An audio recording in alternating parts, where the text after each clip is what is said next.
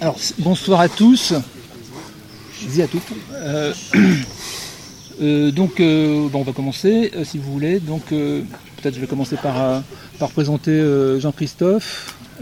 alors, et en même temps, je vais faire un peu de promotion de la revue, puisque Jean-Christophe, hein, depuis, longtemps, publie dans, la revue. Donc, il a commencé dans le numéro 5. Ah, passe sur le fait que Jean-Christophe est professeur de philosophie à l'université de Bordeaux, de Toulouse, Toulouse, Toulouse C'est pas, mais c'est pas. C'est pareil. Là. Plutôt voilà. Occitanie, il a commencé par euh, travailler sur un, philosophe allemand euh, qui s'appelle Fichte, mais je crois qu'il est voilà. un petit peu oublié depuis pour parler d'autre chose, justement. Alors, euh, donc ce premier article publié dans le numéro 5 de la revue a pour titre Note sur la chute du ciel par un lecteur blanc blanc, donc euh, Jean-Christophe. La chute du ciel, euh, la chute du ciel, c'est euh, dans, dans la cosmogonie Yanomami, l'idée que finalement le cosmos tient, tient, tient en place, garde sa stabilité grâce finalement au chaman, au chaman qui a pour, pour but de, de, le maintenir en place finalement, de maintenir ce, ce cosmos, maintenir ce ciel, ce ciel au-dessus de nous. Mm. Et donc, euh, la chute du ciel, c'est déjà tout un programme. Donc, le, chaman en question, c'est euh, euh, David Kopewana. Kopenawa. Kopenawa. Kopenawa. Pardon, Kopenawa, qui est un, ressortissant donc là, de Yanomami, Yanomami, pardon, je ne sais pas que je me trompe, et donc qui est chaman. Alors, il a une expérience singulière, c'est-à-dire qu'il il a cherché au, début hein, de, à connaître le monde blanc, on peut dire, enfin, en travaillant pour une pour une, une, administration mm, mm. Euh, euh, enfin, euh, blanche, française. non, la, la, FUNAI en fait. La FUNAI, voilà. qui, est le, la, la, fondation en fait qui, qui s'occupe des affaires indiennes des affaires au Brésil. Voilà, donc il a voulu connaître, connaître le, le, mode de fonctionnement des blancs, on va dire ça comme ça.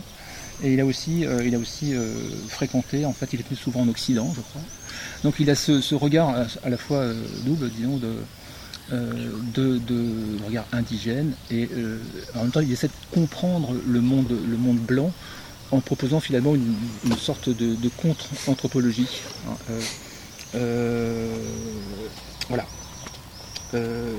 donc en fait le, monde blanc vu à travers le monde indigène et théorisé, comme, tel. Donc voilà, la chute du ciel, hein, donc le, euh, le chaman qui a pour but justement de veiller à cette, euh,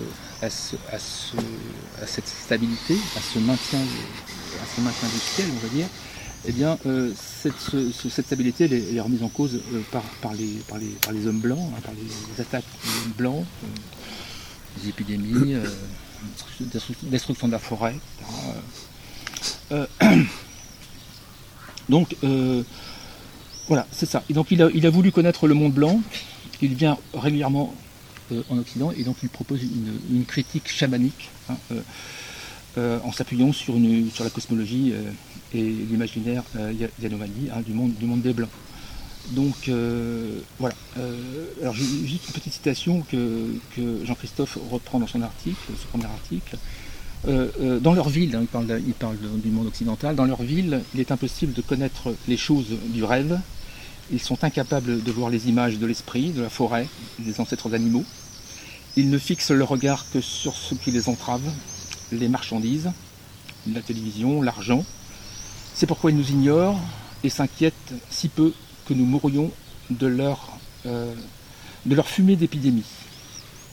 Pourtant, nous avons de la peine pour eux, euh, dit-il. Hein. Euh, les chamans savent rêver loin, alors que les, les blancs rêvent court ce, que, dit, ce que dit encore euh, euh, comment, euh, Copé Nawa. Hein, donc les blancs qui nomment, qui le peuple des marchandises. ça c'était le premier article de, Jean-Christophe dans, le numéro 5.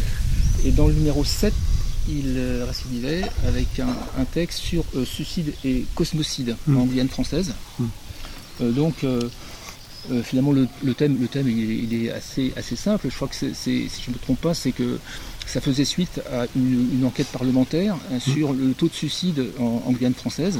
Des enfants Des enfants. Des enfants. Oui, suicide d'enfants. Suicide d'enfants. Et donc, euh, voilà, euh, l'article, si j'ai bien compris, euh, eh bien, disons que la, la, compréhension occidentale, évidemment, ne, suffit pas. Hein. Il faut passer par, faut passer par le, comment, la, la cosmogonie et, l'imaginaire et l'imaginaire indigène pour, pour, pour, bien, pour bien comprendre et surtout pour pouvoir, pouvoir remédier mm. à ça. Donc il y a une citation encore dans l'article que je mm. retiens qui est de Kopewana, la meilleure manière de venir en aide aux habitants de l'Amazonie est de les laisser vivre loin des villes et loin d'eux. Hein, il parle des Blancs. Ça, c'était le, deuxième article. Le troisième, donc c'était dans le numéro 14, donc c'est relativement récent. Alors certains en ont un souvenir, parce qu'on en a un petit peu parlé. Et, euh, c'est vrai qu'il y avait bon, des interrogations, euh, des questions qui, vont peut-être euh, être posé, euh, Jean-Christophe, sur, en fait, c'était, tu partais de qu'est-ce que la philosophie de, de mm. Deleuze? Peut-être que tu pourras en dire un mot, peut-être, mm. s'il y a des questions qui viennent par la suite. Bon, moi, j'en ai. Je te, remercie beaucoup. Bon, c'est chouette d'avoir fait ce parcours parce que c'est euh, à la fois un parcours intellectuel et un parcours de vie que j'ai fait effectivement pendant plusieurs années. Euh, et, la revue m'a accompagné, puisque effectivement, euh, comme le dit Yves-Marie, euh, vous avez publié ces, trois textes-là, qui correspondent à des étapes différentes. Donc là, ce que je vais présenter, c'est quelque chose qui est encore une autre étape, puisque c'est tout ça est assez évolutif et effectivement ça a commencé au Brésil euh, et euh, essentiellement à travers la lecture La chute du ciel de David Kopenawa, que je, que je recommande. Il euh, ne faut pas que je bavarde, mais Eduardo Villeros de Castro, qui est le, grand anthropologue brésilien contemporain, considère que c'est le plus grand livre d'anthropologie du XXe siècle. Voilà.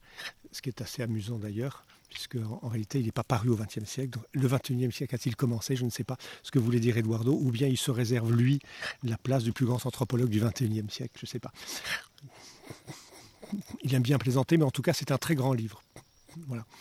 Euh, comme tu l'as évoqué, juste encore un mot, parce que euh, j'avais prévu de parler de Kopenhawa pour introduire, mais euh, finalement j'ai renoncé. Juste vous recommander un film qui s'appelle Gyuri euh, de Maria Lacerda, euh, qui est un, euh, un film qu'elle a tourné comment dire, chez Kopenawa, enfin dans la, la, la, Maloka avec Kopenawa, et qui est un livre absolument, absolument magnifique. un livre, un film. Mais bon, si on peut le trouver, des fois sur le net, on arrive à trouver des choses. Moi, je l'ai quelque part, mais pas dans. J'ai pas pris mon ordi avec moi. Et c'est dommage parce que là j'y pense. Euh, j'aurais pu. Enfin, on trouvera le moyen de, le faire circuler. Alors, euh, en fait, euh, je vais faire un exposé en plusieurs temps. Vous me dites quand vous en avez marre, quand vous voulez arrêter, quand on pose des questions, etc. Voilà, je vais lire un peu, essayer de pas trop lire, essayer de pas trop parler non plus parce que je suis euh, bavard. Euh, et euh, mon point de départ se situera en France de manière extrêmement centrale puisque je vous emmène au Palais Bourbon. Et l'exposé se continuera au Cameroun, étant donné que mon objectif, c'est de vous présenter quelques éléments euh, de la pensée euh, d'un grand philosophe camerounais euh, qui est malheureusement décédé en 2018, qui est Fabien Eboussi Boulaga, et qui est considéré par les philosophes africains, les intellectuels africains, comme le père, alors j'aime pas cette expression, puis lui-même euh, il n'aurait pas aimé ça, mais enfin je veux dire le père de la philosophie africaine. celui qui a posé en tout cas euh, la question de ce qu'il appelait lui-même l'affaire de la philosophie africaine. Parce que euh, la philosophie en Afrique et la philosophie africaine est une affaire. je veux dire que pour nous, c'est quelque chose de tout à fait naturel, je dirais de naturaliser. Hein. C'est-à-dire que ce n'est pas une affaire de faire de la philosophie en Europe. Hein. Mais évidemment, en Afrique, c'est une affaire puisque c'est une importation coloniale, brutale et humiliante. Euh, quelque chose de l'ordre d'une euh, interpellation à laquelle précisément euh, on ne peut répondre puisque l'interpellation est en même temps une interpellation qui vous retire les moyens d'y répondre. J'y reviendrai après. donc on commence par le Palais Bourbon. ça c'est faute d'avoir poser ce titre-là, puisque euh, Marie me demande un titre, je lui dis tiens ça, donc il faut que j'en parle, mais euh, c'est bien aussi. Je ne sais pas si vous savez tous, euh, moi je m'en suis rendu compte il y a très peu de temps qu'il il y avait derrière le siège du président de l'Assemblée nationale une tapisserie des Gobelins qui reproduisait l'école d'Athènes, la fresque qui se trouve au Vatican. Euh, et euh, donc la fresque de, de, de, Raphaël, je, simplement ça, c'est que par une espèce de, de jeu de correspondance assez, assez curieux, euh, la fresque elle-même a été peinte au XVIe siècle, donc, dans un contexte qui est celui de la Renaissance, qui est celui du néoplatonisme. Hein, donc j'évoquerai un peu la question du platonisme et du néoplatonisme, mais a été euh, comment dire, elle, a été euh, peinte en, quelque sorte pour figurer dans un, euh, un, espace qui devait être une chambre, une stanza, qui devait être la bibliothèque du Vatican, et qui finalement n'a pas été la bibliothèque, hein, mais est devenue la chambre des, signatures, ou de la signature, je ne sais plus comment, comment on dit. Hein. C'est-à-dire c'est là que le pape signe ses décrets et ses bulles. Euh, donc on est euh, euh, au, cœur, c'est le cas de le dire, au sein du sein en quelque sorte du pouvoir ecclésiastique. Hein. et cette fresque qui se trouve donc au cœur du pouvoir ecclésiastique catholique romain, hein, eh bien, se trouve également au cœur de l'Assemblée nationale, c'est-à-dire du pouvoir législatif français. Et donc il faut pouvoir rendre compte de cette bizarrerie qui n'est pas très très bizarre en réalité. Hein. Enfin, je veux dire, quand euh, euh, euh, on sait les, les liens de la République avec le catholicisme. Mais donc, le point de départ de, ma réflexion, c'est ça.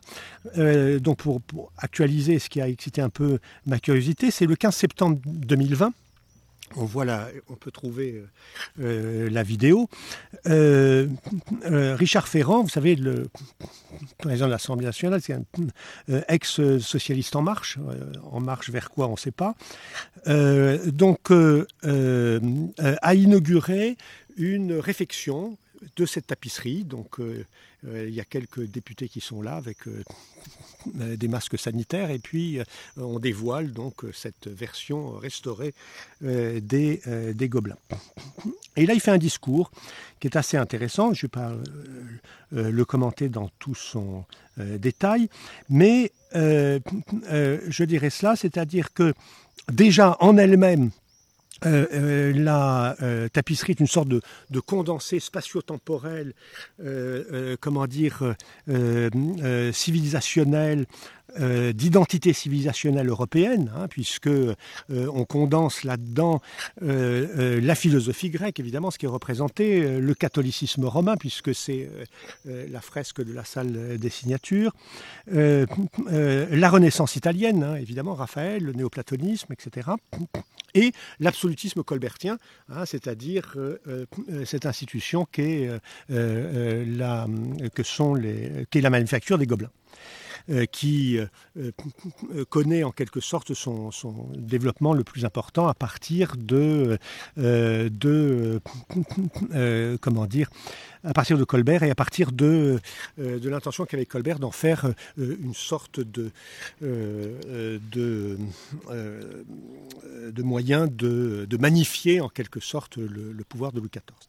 Donc, alors, à ce condensé-là, il ajoute les Lumières et la Révolution française, tant qu'on y est, pourquoi pas, c'est-à-dire cette continuité, comme si. Alors que la, tapisserie en elle-même n'a évidemment rien à voir avec les Lumières ni avec la Révolution française. Par contre, euh, elle a à voir avec un contexte révolutionnaire puisque euh, euh, elle a été accrochée après 1948, hein, au moment précisément du rétablissement de la République. Et il rappelle l'adhésion de tous les courants de la représentation politique française de la seconde moitié du XIXe siècle au choix donc de cette icône du législatif républicain, et je le prendrai comme ça, hein, une icône hein, euh, du législatif, du pouvoir législatif républicain. Hein. Donc tous les courants, je cite Ferrand, les monarchistes comme les démocrates, les cléricaux comme les incroyants, et il justifie euh, dans son discours euh, cet euh, unanimisme en faisant de la philosophie, avec un P majuscule, on pourrait presque dire la philosophia, au sens renaissant de Pig la Mirandole, hein, comme le mode d'existence par excellence hein, de l'humanité spécifique, hein, c'est-à-dire l'humanité en tant précisément qu'espèce, en tant qu'elle est humanité, et comme l'habitus du vrai législateur politique qui, lui, va accomplir ce modèle anthropologique. Euh, non pas, qui va l'accomplir non pas euh, simplement par, euh, par ressemblance, mais pour ainsi dire, qui va l'accomplir matériellement, c'est-à-dire on est dans la salle du Palais Bourbon, c'est-à-dire par l'acte législatif, en créant autoritairement, par le gouvernement direct qu'il exerce sur la société, la société qu'il colonise et qu'il subordonne, cette sorte d'humanité que j'appellerais anthropogénique, pour dire qu'elle est faite de toutes pièces en quelque sorte par l'homme, au, sens où, euh, euh, comment dire, on parle d'anthropocène, hein, c'est-à-dire au sens où euh, l'homme là fait quelque chose en quelque sorte hein, qui, comment dire, procède uniquement de son activité. humanité anthropogénique totalement extravagante, qui est l'humanité moderne, humaniste, en rupture totale avec ses ancestralités, comme ses traditions socialement créatrices, par un processus de simplification ontologique maximale qui compte pour rien dans la reconnaissance de la valeur d'une vie humaine, les strates contingentes et les relations multiples et imprévisibles, non planifiables, qui ont été accumulés avec le temps et la pratique. Une manière de euh, créer, de recréer l'humanité en quelque sorte à zéro, à partir d'un point zéro, euh, d'un sol en quelque sorte absolument vierge et absolu, hein, euh, ab ovo, etc. C'est ce que j'entends par cette idée d'humanité anthropogénique. Anthropogénique, ça veut dire quoi? C'est-à-dire que c'est une humanité qui n'est pas, comment dire, le, le fait en quelque sorte ou qui ne se génère pas à partir de l'ensemble des relations, à partir de l'ensemble des liens. Hein, euh, qui, euh, euh, comment dire, qu'il la noue en, quelque sorte, alors je ne dirais pas à son environnement, mais, à l'ensemble des liens en quelque sorte qui existent entre les êtres, hein, hein le lien de liens, hein, des communautés de communautés d'êtres humains et non humains. donc c'est euh, cette euh, abstraction réelle, je reprendrai le terme, hein, d'une humanité anthropique, euh, autoritairement produite par une sorte d'ingénierie anthropologique, à quoi précisément se réfère Ferrand et, qui définit en quelque sorte l'activité législative elle-même. Hein. Euh, qui constitue l'objet de cette contre-anthropologie indigène de l'homme blanc, euh, dont euh, Yves-Marie a, parlé tout à l'heure, hein, et, qui m'intéresse effectivement depuis le début et depuis le premier texte que j'avais fait hein, sur la chute du, ciel de, David Kopenawa. Qui se présente. Alors, qu'est-ce que ça veut dire contre-anthropologie? C'est reverse euh, anthropologie, c'est-à-dire c'est une rétro-anthropologie, une anthropologie inversée. C'est-à-dire tout simplement, c'est euh, comment dire inverser le mouvement qui est le mouvement là encore naturalisé euh, de l'anthropologie, qui est comment dire la connaissance que les Européens ont précisément des altérités non européennes.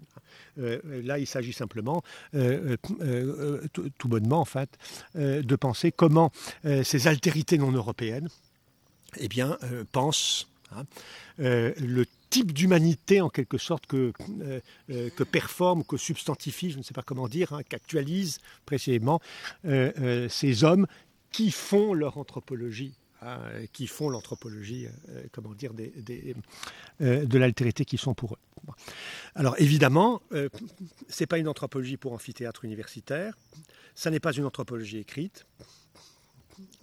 Euh, et, une, ça n'est même pas forcément une anthropologie qui euh, empirique, hein, au sens où euh, elle mobilise tout un ensemble d'épistémologies, de moyens épistémologiques, de moyens de savoir, hein, y compris, mais je ne vais pas développer ça, comment dire, des moyens psychotropiques hein, pour parvenir précisément à déterminer à quel type d'homme on a affaire. Je ne rentre pas là-dedans parce que sinon je vais parler, très très longtemps là-dedans parce que c'est une euh, la différence euh, des deux anthropologies, c'est que euh, comment dire la contre-anthropologie indigène est une contre-anthropologie qui est en quelque sorte elle-même qui est contrainte, qui est dangereuse, et qui est, euh, euh, comment dire, forcément une anthropologie de la violence. C'est-à-dire une anthropologie d'une menace, qui est une menace démesurée par rapport à tout ce qu'on peut connaître ou penser comme menace. Alors, euh, c'est donc quand quelqu'un comme Kopenawa parle de l'homme blanc, mais d'une manière générale, hein, c'est quelque chose qui peut s'étendre. Il ne s'agit pas de la couleur de peau, c'est là-dessus que je veux commencer. Euh, pas exclusivement, c'est-à-dire qu'on va connaître une humanité qui, effectivement, elle va se définir comme humanité, hein, et comme humanité digne euh, d'exister par sa couleur de peau. Mais ça n'est pas le concept contre-anthropologie. Le concept contre-anthropologie, ce n'est pas celui de la couleur de, euh, de, la couleur de peau. on va dire ceci, c'est qu'à l'inverse de l'anthropologie coloniale, elle n'est pas ethnicisante. Et je, euh, j'évoquerai juste euh, une remarque de Roy Wagner, Roy Wagner qui est un, autre grand anthropologue euh, récemment décédé. donc, une remarque qu'il fait dans un article d'une autre revue haut. voilà, bon, qui présente l'intérêt de fournir euh, un matériau euh, théorique intéressant, mais euh, voilà, mais pas plus. Donc, donc une autre revue où il commente, c'est un numéro entier de la revue qui est consacré à la chute du ciel, hein, au moment de l'apparition de la chute du ciel, qui paraît en français, hein, puisque c'est Bruce Albert qui fait le, travail de traduction. et euh, euh, la remarque euh, que fait Roy Wagner, c'est qu'en réalité, quand on va sur place et qu'on voit à, quoi les Yanomami, donc en forêt amazonienne, sont confrontés, ben, en fait, il, dit voilà, j'ai pas vu beaucoup de blancs. Et effectivement, de gens véritablement blancs. De la même manière, euh, euh, lorsque vous êtes en contexte guyanais, euh, je ne sais pas, Wayana, et que vous voyez ce que sont les, les, orpailleurs illégaux qui franchissent la frontière et qui viennent polluer les, les eaux, donc le poisson, etc., qui introduisent des maladies, enfin je veux dire dans les villages, etc., ce ne sont pas non plus vraiment des blancs. Donc, euh, euh, dit il vaudrait mieux dire euh, des autres gens, hein, ou des autres autres gens. Et c'est une expression de Kopenawa aussi, hein, euh, qui est absolument fondamentale. Je, dis, j'essaye de rassembler tout ça pour faire un, livre qui, s'il aboutit, j'espère, portera ce titre-là. Ce sont d'autres gens. Et c'est une expression récurrente de Il, décrit, il analyse, etc. Et puis il a toujours cette ponctuation ce sont d'autres gens. Et ce sont d'autres gens, ça euh, veut pas dire ce, euh, ça veut dire ce sont des, gens autres autres que euh, comment dire qui ont une autre altérité que l'altérité comment dire telle qu'elle est pensable ou telle qu'elle est connaissable dans la forêt. C'est-à-dire, ce ne sont pas d'autres Indiens, ce sont d'autres gens que les autres Indiens nous, aurions tendance à penser, euh, du point de vue de l'anthropologie euh, européenne et asymétrique, qu'il y a, euh, comment dire, moins de différence entre deux Indiens qu'entre un Indien et, un Européen. En fait, il y a une différence énorme, absolument inouïe, entre deux Indiens. Donc, en disant ce sont d'autres gens, ça renvoie encore à autre chose hein, que ce régime d'altérité. Et ce que j'essaye de, de comprendre et de, et de dire, c'est que pour comprendre ça, il faut revenir en Europe et se demander qu'est-ce qu'ils ont foutu. Et c'est pour ça que je reviens au Palais Bourbon, c'est-à-dire au fond de cette affaire, il y a l'idée, euh, cette idée complètement folle, complètement extravagante, euh, de l'ingénierie anthropologique. Créer l'homme. Et ça, euh, c'est là la, surprise, l'effarement, enfin, je veux dire, contre-anthropologique. C'est-à-dire ça, on n'a jamais vu ça. Donc ce qui arrive en forêt, c'est un truc qu'on n'a jamais vu, hein, parce que, euh, euh, effectivement, jamais personne n'a pensé créer l'humanité, la société, la communauté, l'habitation, etc. Enfin, je veux dire, de manière, euh, comment dire, à partir de zéro, hein, c'est-à-dire de manière totalement déliée. Donc, donc, ces Garim Perros qui sont impliqué dans le massacre d'Achimou en 93, hein, qui est le point de départ. Euh, c'est ce que tu évoquais tout à l'heure, c'est-à-dire qu'Openawa euh, travaille pour la Funaï avec les Blancs, et en fait il est en voie de ce qu'il appellerait lui-même de blanchiment, hein, il le dit, hein, je, deviens blanc, il devenait blanc, devenait un blanc. Euh, comme quoi on peut devenir blanc avec une, peau qui n'est pas blanche. Mais, donc, et puis il y a ce massacre qui est en fait une, un, un, qui tourne très très mal entre une communauté Yanomami et un groupe de Garimperos.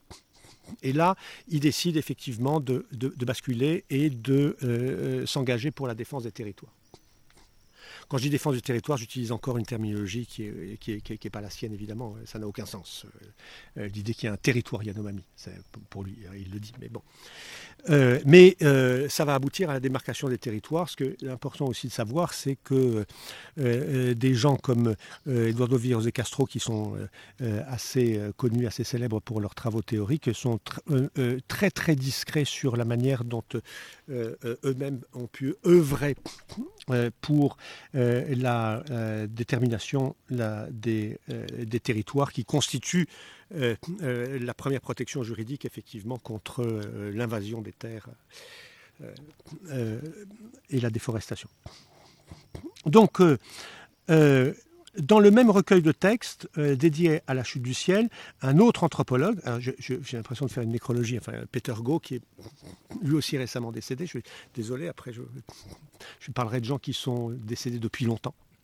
Pour, pour, pour, pour, varier. Voilà. Euh, je ne sais pas s'il y a des vivants là-dedans. Enfin bon. Et, donc, euh, euh, Peter Go se rappelle une conversation qu'il a eue en 93, justement, avec un orpailleur jamaïcain dans un bar de Boavista. C'est important, les, les, conversations dans les bars.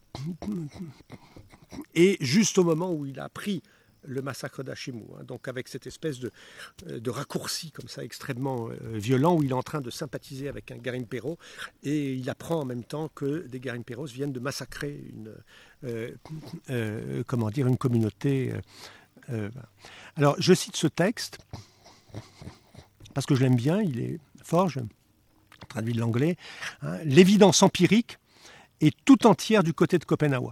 Les, Yanomami n'ont pas détruit Uri. Alors Uri, je, garde le terme, hein, parce que évidemment c'est la forêt, mais c'est pas la forêt, c'est la forêt euh, euh, en tant que monde habitable. D'ailleurs lui-même le, dit, pas euh, comme monde habitable, hein, livable, hein, vivable, habitable. Donc c'est la forêt, on pourrait presque dire, en forçant un peu le trait, comme habitat, quelque sorte. c'est jamais la forêt comme environnement naturel. Euh, c'est comme si on venait euh, tout péter dans votre maison. Enfin, c'est cet ordre-là. C'est pas. Vous dites jamais ma maison c'est mon environnement. Enfin, euh, donc les Yanomami n'ont pas détruit la forêt comme monde habitable. Nous l'avons fait. Nous pissons ou nous mangeons. Eux non. Les orpailleurs qui ont infligé des destructions sans précédent à plusieurs communautés Yanomami et à Ori sont des victimes du système capitaliste qui voit le monde habitable comme doté d'une capacité essentiellement infinie de satisfaire des désirs toujours plus grands.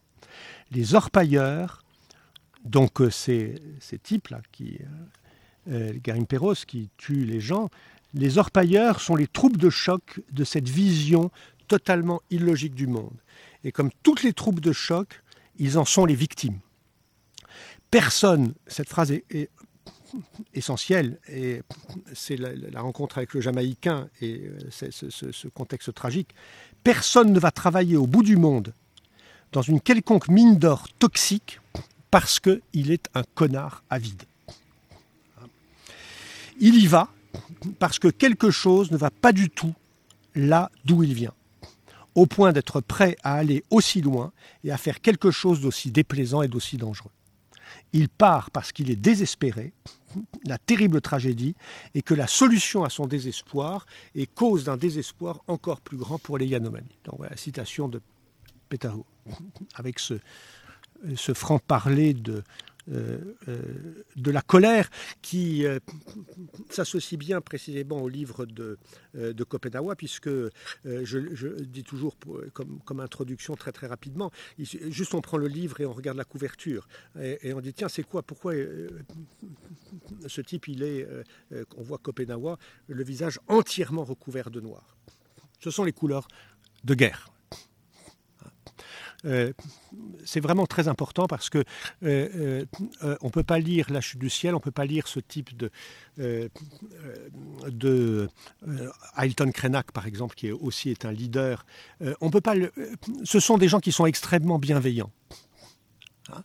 mais ce sont des gens qui sont en colère et qui sont en guerre. Et Kopenawa, comment dire, le nom Kopenawa, c'est le nom qui s'est choisi, c'est le nom des esprits des guêpes guerrières l'agressivité. Et si euh, il a été choisi, c'est précisément pour son agressivité et sa colère, hein, qui euh, euh, constituait en quelque sorte le fond de légitimation de sa parole adressée aux Blancs. Alors, c'est dans cette mesure, par exemple, je viens de dire, par exemple, qu'un paysan haïtien peut interpeller un GI afrodescendant en l'appelant blanc. Hé, blanc, donne-moi un dollar. C'est dans la mesure où il est le bras armé et la victime d'un projet de création utopique ex nihilo de l'humanité par planification intégrale de l'ensemble des relations qui forment une société. Un projet qui ne peut évidemment qu'échouer et produire les plus grands désordres. La raison pour laquelle, une fois de plus, la contre-anthropologie indigène du monde blanc ne peut consister que dans l'objectification d'un fiasco. En tout cas, je laisse la question du fiasco de côté. Parce que, euh, parce que ça ne marche pas. Euh, ça, ça, merde forcément. L'humanité anthropogénique, euh, c'est impossible. la raison pour laquelle. ok. Donc, en tout cas, ce que je voulais dire, c'est ça c'est que le connard hein, doit être cherché ailleurs que dans les vapeurs de mercure d'une rampe de lavage amazonienne. Donc euh, c'est la première partie, je ne sais pas si j'aurai le temps d'aller plus loin, etc. Mais euh, on va chercher où est le connard. Euh, bien que l'ordre, désordre toxique qu'il aura créé se sera étendu jusqu'au monde habitable les plus lointains, en portant gravement atteinte aux relations écologiques complexes qui le constituent, le colonisé, lui, n'aura jamais affaire directement à lui jamais directement affaire au connard. Euh, juste, juste un mot pour. Euh, c'est une question qui aussi m'a préoccupé depuis un moment et à laquelle je commence seulement à, essayer de, répondre. C'est une question que posait Kopenawa. Kopenawa disait Mais ces types-là, donc ces Garim Perros, euh, jamaïcains, machin, etc. la question, c'est pas pourquoi font-ils ça eux? La question, c'est mais qu'ont-ils comme grands hommes pour faire ça? Quels sont leurs grands hommes pour qu'ils fassent ça? Ça, c'est la question. Donc, euh, euh, le connard, on va le chercher évidemment du côté des grands hommes. Comme le rappelle Valentin Yves Moudimbe, dès les premières pages de L'invention de l'Afrique, qui vient d'être traduit en français, j'indique, pour ceux qui ne connaissent pas, c'est un, grand livre euh, euh, euh, comment dire, de, euh, de philosophie, de théorie politique africaine. Si le mot colonisation vient bien du mot latin colere, qui signifie cultiver ou concevoir, je cite Moudimbe, L'expérience historique de la colonisation ne renvoie pas et ne peut de toute évidence renvoyer aux connotations paisibles de ces termes, évidemment. Mais il faut ajouter que ces connotations paisibles sont elles-mêmes, comme l'est la tapisserie du Palais Bourbon, le résultat de ce que Freud appelait une isolation. Alors je vais utiliser ce concept d'isolation hein, qu'on rencontre euh, chez Freud dans l'inhibition symptômes et angoisse. Euh, on peut le définir comme ça sommairement, euh, enfin précisément, un mécanisme de défense qui consiste à isoler une pensée ou un comportement de telle sorte que leur connexion avec d'autres pensées ou le reste de l'existence du sujet se trouve rompue. pour donner à comprendre tout de suite, euh, de, manière simple, il y a différents niveaux, euh, mais de manière très très simple. Euh, c'est un peu toujours sur la question du connard, c'est-à-dire que vous avez des textes de Hegel dans lesquels Hegel est un vrai connard, des textes de Kant dans lesquels c'est Kant est un véritable abruti. Vous savez, quand dans le comment dire ces textes, son anthropologie, il écrit que les enfants, les bébés africains commencent par être noirs ils naissent blancs et puis qui sont noirs autour du nombril et des parties génitales, évidemment. Et qu'ensuite, ils deviennent noirs par une espèce de contagion de la couleur noire à partir euh, euh, du ventre et, des parties génitales. le, nombril, c'est la matrice maternelle, enfin, je veux dire, tout, ce qui rapporte, enfin, je veux dire, au sexe d'une manière ou d'une autre. Euh, mais ce sont de grands philosophes, de grands métaphysiciens, etc. Donc euh, euh, voilà le type de, euh, de dissociation. Une sorte de technique magique d'amnésie qui exige une puissance intellectuelle de même ordre que la concentration par laquelle on s'efforce de ne pas détourner sa pensée d'un objet donné, et processus qui aboutit dans la prééminence d'une forme idéale, d'un pur concept, d'une pure idée, comme l'est la philosophia des néoplatoniciens de la Renaissance. Et puisque Freud fait de l'isolation un mode archaïque de défense contre le tabou du toucher, une manière de ne pas y toucher. La magie de l'isolation, maintenant je, elle applique ici, la magie de l'isolation permettant, euh, en l'occurrence, de dissocier la philosophie du complexe armée, pièce de monnaie, esclavage, dont David Greber a montré qu'il était caractéristique aussi bien de l'âge axial, au sens de Jasper, c'est moins 800 euh, plus 600, hein, qui a accouché de la philosophie gréco-romaine, que de l'âge des grands empires capitalistes, qui est aussi celui de l'institutionnalisation universaliste, universitaire de la philosophie européenne sur son socle gréco-romain. Hein rapporté à cette histoire profonde, je ne le, développe pas, il faut, lire, euh, mais vous connaissez sûrement le, gros livre de, David Greber, lui aussi mort récemment, euh, décidément, euh, Dette, hein, 5000 ans d'histoire. Hein, et donc sa théorie de, de l'âge axial qui est tout à fait passionnante. Euh, donc, rapporté à cette histoire profonde, la prise d'idéal de la philosophie, prise d'idéal, comme on dit, prise de fonction, hein, figure, euh, pardon, sa figure comme sa posture conceptuelle inoffensive, ses connotations paisibles, dont parlait Moudimbe, paraissent bien le résultat d'une opération défensive qui lui garantit son secret et sa force le secret de sa force et la force de son secret, et qui consiste à l'isoler de l'ensemble des idées et des comportements réels qui ne se contentent pas de la rendre seulement possible, mais qui la produisent effectivement et matériellement. À savoir l'essor des armées de métier, surentraînées, la formation de gigantesques troupes de choc pour une guerre globale et permanente, la création de la monnaie et l'extraction de l'or et de l'argent pour payer la guerre, enfin le développement de l'esclavage à grande échelle. Ça n'est pas euh, euh, comment dire, le, euh, le, contexte contingent dans lequel naît la philosophie. C'est en quelque sorte le complexe auquel appartient la philosophie. Et, qui, d'une certaine manière, dont elle est comme le précipité. L'isolation, au sens donc freudien du terme, consiste à, l'isoler de ce complexe-là hein, pour, comment dire, lui donner l'allure d'une forme idéale, inoffensive, lisse, etc., éternelle. Euh, euh, la tapisserie des Gobelins est une telle isolation. D'ailleurs, c'est pas, euh, c'est quelque chose qui, c'est une théorie qui qu'on, peut appliquer ou qu'on a pu appliquer aussi à, d'autres, dire, d'autres images de la Renaissance, hein, à, la peinture de la Renaissance, par exemple la Vénus de Botticelli, etc. Euh, euh, donc, euh, la question qui se pose, c'est donc de savoir ce qu'a vraiment dans la tête un philosophe heureux-chrétien. Ce qu'il a vraiment dans la tête. C'est-à-dire si on va au-delà de cette isolation. Qu'a réellement en tête, par exemple, Leibniz J'avais promis de faire sa fête à Leibniz, donc ça arrive, c'est le moment.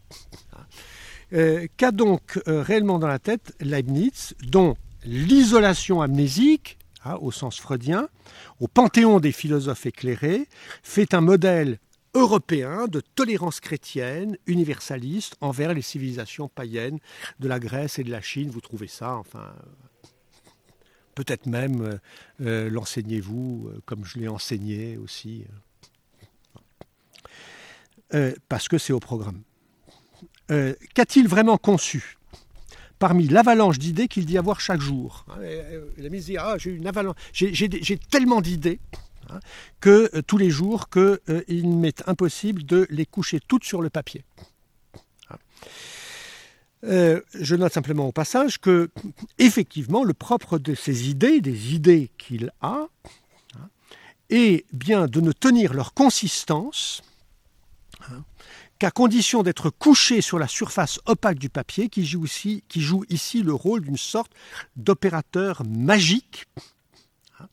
C'est là en effet que les idées prennent leur autorité, leur puissance négative et administrative, de destruction et de transformation sur le réel et leur influence sociale la plus diffuse. De ce point de vue, euh, j'anticipe un petit peu sur ce que euh, je vais dire et ce que je vais mettre en avant, le soi-disant idéalisme de Leibniz n'est en fait que la conséquence de l'opération qui consiste à isoler une soi-disant œuvre de pensée pure, une sorte de métaphysique céleste, désincarnée, hein, de l'isoler du rationalisme utopique, prescriptif, codificateur, agressif et irréaliste de son auteur c'est une, question qu'on s'est euh, jamais posée, c'est-à-dire qu'on euh, lit la monadologie, on lit la théodicée, etc., et on a l'impression effectivement qu'on a affaire à des traités descriptifs, c'est-à-dire qui décrivent l'être. Ah. Euh, jamais il vient à l'idée que, en fait, ce sont des textes prescriptifs, ah. c'est-à-dire qui légifèrent sur l'être. Sous ce dernier, et, ce que je veux dire là, et j'anticipe un petit peu, c'est que les, idées, la, profusion, l'avalanche d'idées, enfin qu'a Leibniz tous les jours, ce ne sont pas les idées métaphysiques, ce sont les idées prescriptives. C'est-à-dire, c'est des, idées législatives, des idées de machines à construire, des, etc., etc. Sous ce dernier aspect, euh, euh, le leibnizianisme est comme la plupart des philosophies de la modernité, et si on en croit Greber, toutes les philosophies, dans la mesure où on les rapporte au complexe euh, dont on a parlé tout à l'heure, c'est-à-dire le complexe guerre, monnaie, esclavage, hein, le leibnizianisme est un matérialisme, au sens le plus plat, le plus pauvre, le plus lamentable du terme.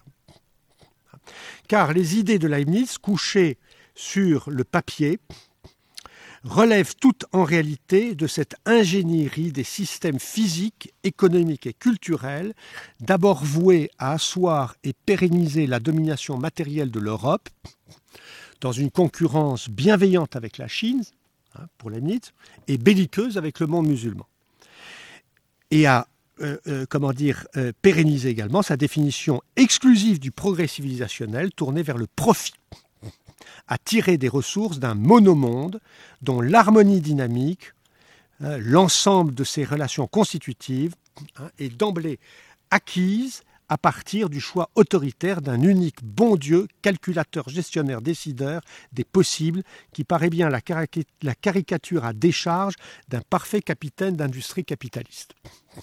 Je passe vite, hein, euh, comment dire là-dessus. L'affaire des éoliennes, euh, conçue et construite par le philosophe pour rationaliser le procédé d'extraction de l'argent dans les mines du Harz.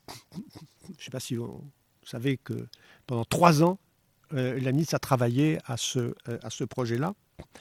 Euh, cette affaire, elle est exemplaire. Le projet qui annulait d'un trait la tradition minière locale, vantait, je paraphrase Leibniz, l'avènement dans son argumentaire d'un nouvel âge minier cosmopolite, et il avait pour objectif surtout de garantir à l'inventeur des avantages durables en termes de brevets, de monopoles et de privilèges. Il y a des articles très documentés hein, sur cette période-là, sur les, négociations, etc. Comment euh, euh, l'ami cherchait à se vendre. Évidemment, et bien sûr, les éoliennes fonctionnèrent très mal. Mais le plus saisissant est le plan égyptien. Donc, je ne sais pas si vous connaissez cela. Euh, l'ami, c'est l'auteur d'un plan égyptien euh, qui est un plan euh, euh, qu'il a conçu et qu'il a adressé à Louis XIV à l'âge de 25 ans. Alors quand on raconte cette histoire, on dit oui, oui, mais il avait 25 ans, il était jeune, etc. ça compte pas, etc. Bon, à 25 ans, il était assesseur à la cour d'appel de Mayence. Il travaillait comme conseiller auprès du prince-évêque von Schönborn qui était considéré comme le Salomon allemand, donc c'est pas, euh, euh, comment dire, quelqu'un de second plan, enfin je veux dire, euh, parmi les élites politiques et intellectuelles allemandes. Hein. et Leibniz avait déjà écrit plusieurs ouvrages scientifiques et politiques, hein, des projets de réforme juridique, des projets politiques, une théorie, une physique, etc. Donc c'est pas 25 ans, si vous voulez, je veux dire comme euh, on a 25 ans euh, maintenant ici la plupart du temps. Euh, il s'agit. Alors de quoi s'agit-il, ce plan égyptien? Il s'agit d'un plan d'invasion de l'Égypte, destiné à contenir l'influence turco-musulmane et à permettre à la France un accès commercial à l'Asie. À ce plan de colonisation, notre philosophe ajoute une note additionnelle proposant, je cite le titre de la note, une méthode pour instituer une nouvelle armée invincible,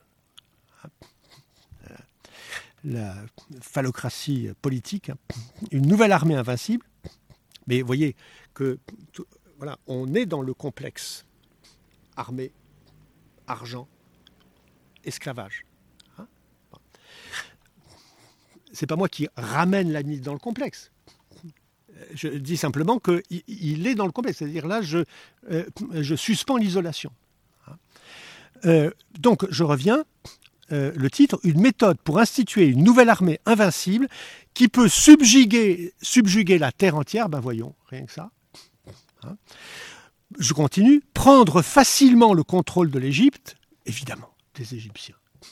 Facile. Hein. Je continue, ou établir des colonies américaines. Rien de moins que ça. Alors voilà maintenant quelle est l'idée de génie hein, euh, pour euh, euh, conquérir l'Égypte, c'est-à-dire pour former cette armée. Et je cite, comment dire, l'appendice, donc la note additionnelle au plan égyptien rédigé par Leibniz. On choisira une île au large de l'Afrique, comme Madagascar et on sommera tous ses habitants de quitter l'île. Tous les visiteurs, d'où qu'ils viennent, seront refoulés, ou du moins il sera décrété qu'il leur sera seulement autorisé de mouiller l'ancre afin d'être ravitaillés en eau. On amènera sur cette île des esclaves capturés dans l'ensemble du monde barbare et de toutes les côtes sauvages de l'Afrique, de l'Arabie, de l'Amérique, de la Nouvelle-Guinée, etc. À cette fin, les Noirs, les Angolais, les cannibales, par cannibales, je pense, je me suis demandé à un moment donné, je pense qu'il parle des Caraïbes, je pense que c'est ça.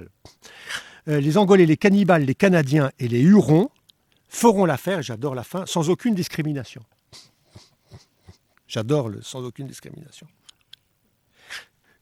Forcément, ils sont déjà rangés, euh, euh, comment dire, dans une catégorie. Alors, déjà, c'est assez soufflant. Euh, mais le commentaire et la recommandation qu'il ajoute, alors là, je pense que en fait, j'hésitais à, l'écrire, mais je peux, le dire enfin oralement, mais il faut, l'écrire aussi. Je pense qu'on a trouvé un exemplaire, un type du connard qu'on cherchait. Euh, donc voilà ce qu'il ajoute. Quelle belle bande de demi-bêtes. Mais pour que cette masse d'hommes puisse être façonnée comme on le désire, il est utile de ne pas prendre des enfants de plus de 12 ans. Donc je pense que vous êtes d'accord sur le, qualificatif. Alors, euh, évidemment, euh, bon, il changera d'avis quelques années plus tard, mais seulement s'agissant des Hurons. C'est un, travail assez intéressant à documenter. Après avoir lu et rencontré le baron de Lahontan, qui l'aura informé sur le haut niveau de réflexion et de pratique politique de ses interlocuteurs américains. Hein, le, dialogue avec un sauvage de la hontan. Euh, et euh, bizarrement, sera un, des rares défenseurs de la hontan euh, en Europe, etc. Et il adoptera même, comment dire, des éléments de la pensée politique de Candiaronc, ce, ce grand chef et intellectuel huron, hein, comment dire, au, au, bénéfice de sa critique de Hobbes. Ok, mais pour le reste, il ne variera pas. C'est-à-dire euh, les cannibales, euh, euh, comment dire, les Arabes, les Africains, les Angolais, etc. qui entrent dans une catégorie qui considère comme étant celle des non-chrétiens barbares ou non-chrétiens sauvages, c'est-à-dire qui ne peuvent être civilisés que par la force. Euh, oui, parce que ce projet-là est aussi un projet évidemment de civilisation euh, de ces populations. Évidemment, le projet n'aura pas été mis en œuvre. Mais en étant bien sûr ne disions-nous pas qu'il avait bien fallu lever une armée de désespérés, d'hommes rétrogradés dans leur dignité d'homme, réduits depuis leur plus jeune âge à l'état de demi-bêtes au service de l'extension spatiale du capitalisme, pour qu'un Yanomami rencontre en forêt le premier Garimpero. Il aura fallu pour en arriver là que dans la région du monde dépositaire de la plus faible expérience civilisationnelle, presque sans histoire, l'Europe, ou si on préfère l'extrême-orient, l'extrême, n'importe quoi, l'extrême-occident, magnifique quand même. il aura fallu donc que dans cette région-là, une certaine élite politico-religieuse, revendiquant comme seul héritage spirituel et religieux le contre-savoir athénien et la contre-religion mosaïque, c'est-à-dire des cultures autoritaires elles-mêmes tournées contre leurs propres racines, l'essentiel africaines, c'est le cas, euh, je veux dire, de la science grecque. Hein. Euh, il y a quelque chose qui se rejoue dans la, à la Renaissance aussi, c'est cette manière de, euh, comment dire, de copier recopier le savoir des autres et de s'en attribuer la paternité. Hein. c'est-à-dire des cultures autoritaires tournées contre leurs propres racines et exclusives de tout autre mode de pensée et de vie que celui qu'elles cherchaient à imposer abstraitement à leur société. Il aura donc fallu que cette élite se trouve dotée d'un degré inhabituel et à vrai dire extraordinaire de pouvoir réel. Un pouvoir irréalisant qui allait croissant au fur et à mesure de ses conquêtes et nourrissait en elle l'illusion folle d'une invention ab ovo et à son seul bénéfice de l'humanité même, d'une transformation prométhéenne des populations qui la composent, de leur mode d'existence et d'habitation de la Terre, moyennant l'exercice d'un gouvernement rationnel et direct sur une réalité devenue entièrement lisible selon les catégories simplificatrices qu'elle lui avait attribuées. Euh, si on veut, c'est une, théorie de la connerie. C'est de la moitié du 19e siècle que James C. Scott date la naissance de ce qu'il appelle le haut modernisme autoritaire dans ce gros livre qui vient d'être traduit. Et James C. Scott, lui, n'est pas mort. Va chercher le vivant. Euh, qui s'appelle euh, L'œil de l'État. Je ne sais pas si vous avez vu ça. C'est un, livre qui est, sorti il n'y a pas très longtemps. Enfin, la traduction est sortie il n'y a pas très longtemps. C'est-à-dire, il n'y a pas très longtemps, c'est avec 20 ans de retard. Hein. Euh, le livre, il date de 98, si je ne dis pas de bêtises. Hein. donc, c'est précisément de la moitié du 19e siècle que Scott date la naissance de ce qu'il appelle le haut modernisme autoritaire, dont l'ordre formel est la ségrégation sensorielle de Brasilia, qui est une véritable négation du Brésil réel, bâti au cœur de la jungle sur une surface lisse, un non-lieu pour ainsi dire réduit à l'état de page blanche, hein, offerte au dessin du maître architecte, hein, dont Brasilia donc sera au XXe siècle une des réalisations les plus accomplies. L'acte de naissance, pour Scott, c'est celui de l'ingénierie sociale à l'échelle industrielle. Or, c'est à ce moment précis que les politiciens français accrochent l'école d'Athènes au Palais Bourbon. Au moment même où, par ailleurs, ne sais pas, c'est pas un ailleurs, la France établit son empire colonial sur l'Asie et l'Afrique, ce qu'on appelle le second empire colonial français. La question se pose de savoir donc ce que voient en miroir les législateurs assis face à la tapisserie. Je ne sais pas si vous connaissez des députés, ou vous connaissez des députés, etc. Bon, je ne dis pas, il y, a toutes sortes de députés, hein. mais ce n'est pas forcément très malin, enfin, ni euh, très informé. Donc, euh, on peut euh, simplement se poser la question presque phénoménologique, Qu'est-ce qu'ils voient Je vais y revenir, mais enfin, ce qui est évident d'abord, c'est qu'ils voient que des mecs. Ça, c'est si vous avez en tête, euh, comment dire, la fresque ou la tapisserie. Donc, euh, euh, il voit deux maîtres au centre d'une sorte de double haie d'honneur que leur font leurs disciples. On suppose bien que c'est des disciples. il y a un autre plan, mais je le laisse de côté pour l'instant. Parce que c'est l'image centrale, c'est celle-là. Donc l'un, Platon, lève le doigt vers le ciel, l'autre, Aristote, avance la main en direction du sol. Or, la complémentarité des gestes est parfaite. Ce ne sont pas du tout des gestes contradictoires. Elle dit l'unité euh, du double mouvement, euh, d'une part négatif, de transcendance, d'irréalisation, qui affirme l'autorité de l'idée, du jugement sur les approximations et la labilité du réel vivant, et de l'autre mouvement, du mouvement non moins négatif, non moins destructif, d'imposition souveraine du meilleur monde possible conçu par l'intelligence humaine, dont la main est l'organe et l'arme polyvalente, la main d'Aristote. Lisez le texte d'Aristote sur la main hein, euh, dans euh, les parties des animaux. L'isolation de la philosophia expose ainsi son rapport au toucher, au contact qu'elle réprime qu'elle dissimule et qu'elle déplace, c'est-à-dire qu'elle avance de manière masquée, comme l'envers lui-même idéalisé de l'idéalisation, sous la figure de l'action vertueuse orientée vers le bonheur universel de l'humanité, mais qui prend concrètement au point même du, contact sa réalité crue d'être le toucher de Thanatos, la violence de toucher à tout, aux coutumes, aux rites, aux langues, aux habitations, aux forêts, aux montagnes, aux eaux, aux vies, à tout ce qui est absenté de la tapisserie par l'architecture monumentale, onirique, écrasante, du décor pétrifié et pétrifiant où prend corps la scène.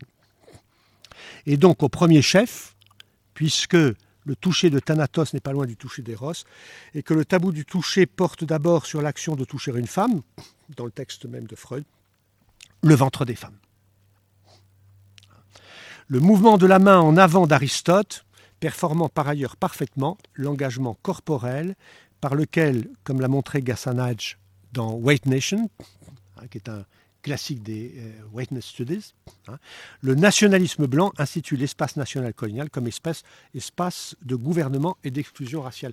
Le, le texte de, euh, euh, de Gassanage commence par une analyse précisément de, comment dire, d'un euh, euh, d'un acte assez, assez ordinaire, mais je veux dire que commis, je sais plus, je crois c'est dans un, supermarché, etc., où un type attrape une femme voilée et arrache le voile de, euh, de, la femme. Et il commente ça, c'est-à-dire la main, geste de la main. C'est-à-dire comment, quel est l'état corporel précisément du nationalisme, du nationalisme avant précisément euh, qu'on puisse même parler de racisme, hein, c'est-à-dire la manière précisément dont euh, euh, comment dire, il, institue et il opère une spatialisation hein, sous la forme précisément d'un espace qui est sous sa gouvernance et d'un espace défini par sa gouvernabilité. à tel point précisément que voilà, il peut exclure de cet espace, retirer de cet espace, etc., ce qu'il ce juge précisément euh, euh, inadéquat à, cet espace. Euh, la main d'Aristote, hein, qui a l'air d'être une espèce de, geste souverain, de maîtrise idéalisée, etc., est quelque chose de, de cet ordre-là.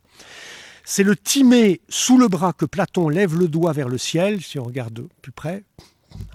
De sorte que son geste relève en fin de compte de la même pratique de spatialisation que le geste d'Aristote pour le monde sublinaire, en imposant au monde céleste une pure fantasmagorie anthropologique, historique et cosmogonique, le timé, hein, entièrement pensée sur rouleau de papyrus. Une anthropologie scripturaire qui a pour corrélat le traité de sciences politiques, l'éthique à Nicoma, qu'Aristote porte en appui sur sa jambe gauche tous deux établis dans un même monde, saturés de représentations, remplis de toutes sortes de gens, et si vous regardez, qui tous écrivent, qui lisent tête baissée sur des surfaces de papier, hein, des surfaces opaques. Hein. Euh, le tableau de Raphaël permettant de comprendre ce que veut dire Copenhague quand il dit que, euh, euh, comment dire, les blancs, je reprends le euh, l'expression, mais dont je ne l'ai pas ici, euh, que les Blancs euh, précisément ne peuvent pas voir la forêt parce que ils ont les yeux baissés sur les pots de papier ou les pots d'images sur lesquels, comment dire, ils inscrivent les, les, signes. Je ne sais pas, ça, ça, fait combien de temps que je parle là Parce que ça fait longtemps déjà. Euh, alors, j'ai dit que je parlerais des Boussi Boulaga. Euh, J'en ai pas parlé. je ne suis pas obligé d'en parler non plus. je sais pas, ça fait une heure, ouais, c'est ça. Euh, qu'est-ce qu'on fait? Je sais pas. Euh, je peux je peux dire deux trois points. Sur Eboussi, peut-être encore, peut-être, je sais pas, je parle encore 10 minutes, un truc comme ça, non? Vous me dites, hein Si vous en avez marre. Euh, hein? Oui, il n'y a rien qui presse. Ok, bon. Non, mais il ne faut pas, faut pas non plus me, dire ça. Bon, euh, bon je vais juste. Alors, je vais parler des Boussy comme ça. Hein, pour. Ok, on va, on, reprendra là. Ça, il y a deux livres. Enfin, Eboussi, c'est, pas seulement deux livres, évidemment. Euh, c'est, toute une activité, c'est plusieurs, euh, livres, plusieurs prises de position, des, textes importants, euh, la fondation et la direction de la revue Terroir, etc. Enfin, c'est beaucoup, beaucoup, beaucoup de choses. vous connaissez Achille Bembe, hein, je pense que tout le monde a entendu parler d'Achille Bembe. comment dire, Achille Bembe se, considère lui-même, enfin je veux dire, comme alors je ne sais pas comment dire, mais euh, euh, comme un, héritier, enfin je veux dire des Boussy. Hein, et Boussy, c'est, et, c'est le maître. Euh, Achille Bembe est un, est, un maître euh, comment dire, euh, contemporain, mais voilà, le, maître, c'est Eboussi. Euh, Eboussi était un homme extrêmement discret, qui, pour, vous dire comment il était traité, je, l'avais invité à Toulouse et l'ambassade de France, à Douala, je pense, ne voulait pas lui filer le visa. Donc euh, euh, j'ai appelé euh, l'ambassade, je suis tombé, je ne sais pas sur quel autre connard, qui me dit Ah bon, vous voulez inviter? Ah bon, mais pourquoi? Là, là, bon. Enfin bon, si ça vous amuse d'inviter Monsieur Eboussi, etc., je lui fais un visa. Comme si c'était une pure fantaisie et que on allait inviter, enfin, je veux dire que n'importe qui. Il est, considéré, enfin, je veux dire, dans toute l'Afrique, enfin, je veux dire, comme euh, euh, un, des plus grands penseurs, enfin, je veux Passons. Donc, euh, les deux livres, c'est La crise du Muntu et Christianisme sans fétiche. la crise du Muntu, moi je, je, le dis là, puisque je, euh, c'est un choc, c'est-à-dire qu'il y a plusieurs chocs, enfin je veux dire, euh, euh, en littérature théorique et en littérature théorique décoloniale, si on veut donner une, étiquette ou une catégorie à cela. on peut dire décolonial, pourquoi? Mais je ne vais pas rentrer dans, le détail. on peut dire ça parce que Eboussi est passé, comment dire, par, par Louvain. Il est passé euh, par euh, donc la Belgique, par où passaient euh, les influences de la théologie de la libération et de la philosophie de la libération, puis l'école décoloniale, Kijano, etc., et puis Mignolo, etc. Enfin, je veux dire. Donc, il a été en contact avec l'école décoloniale latino-américaine indirectement dans ce, dans euh, contexte-là. Ce, ce, qui donne effectivement. Alors, on ne peut pas dire que la crise du Muntu appartienne précisément au corpus euh, décolonial à proprement parler, c'est un terme qu'il n'a jamais utilisé. Mais euh, euh, pour vous dire enfin, les, choses, c'est-à-dire que les, les, jeunes doctorants latino-américains avec lesquels on travaille et, et qui, du coup, par ce procédé, sont revenus en contact avec, avec Eboussi, sont immédiatement, enfin, sont en train de le traduire en, espagnol. Donc, alors, la crise du Muntu, c'est un choc. Il faut vraiment lire la crise du Muntu. Au début, on ne comprend pas du tout ce qui se passe. On ne comprend pas ce que c'est. Il y a, euh, euh, comment dire, un long chapitre, souvent je présente les choses comme ça, qui décrit, euh, comment dire, ce que c'est que la philosophie dans l'école, ce qu'il appelle la philosophie dans l'école. pourquoi De quoi se distingue la philosophie dans l'école? Elle se distingue de l'ethnophilosophie. Oula, ça c'est intéressant. L'ethnophilosophie, non j'ai plus de, de, voix, de voix du tout. J'ai avalé un truc. en fait c'est génial. En fait ça s'arrête là. Non mais ça, ça y est, ça, ça, ça, ça, ça revient. C'est de l'eau, hein, parce que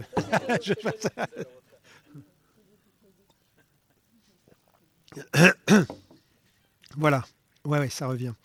Euh, alors, l'ethnophilosophie, c'est Temple, c'est-à-dire c'est euh, la première manière dont euh, les Occidentaux ont attribué une philosophie à l'Afrique.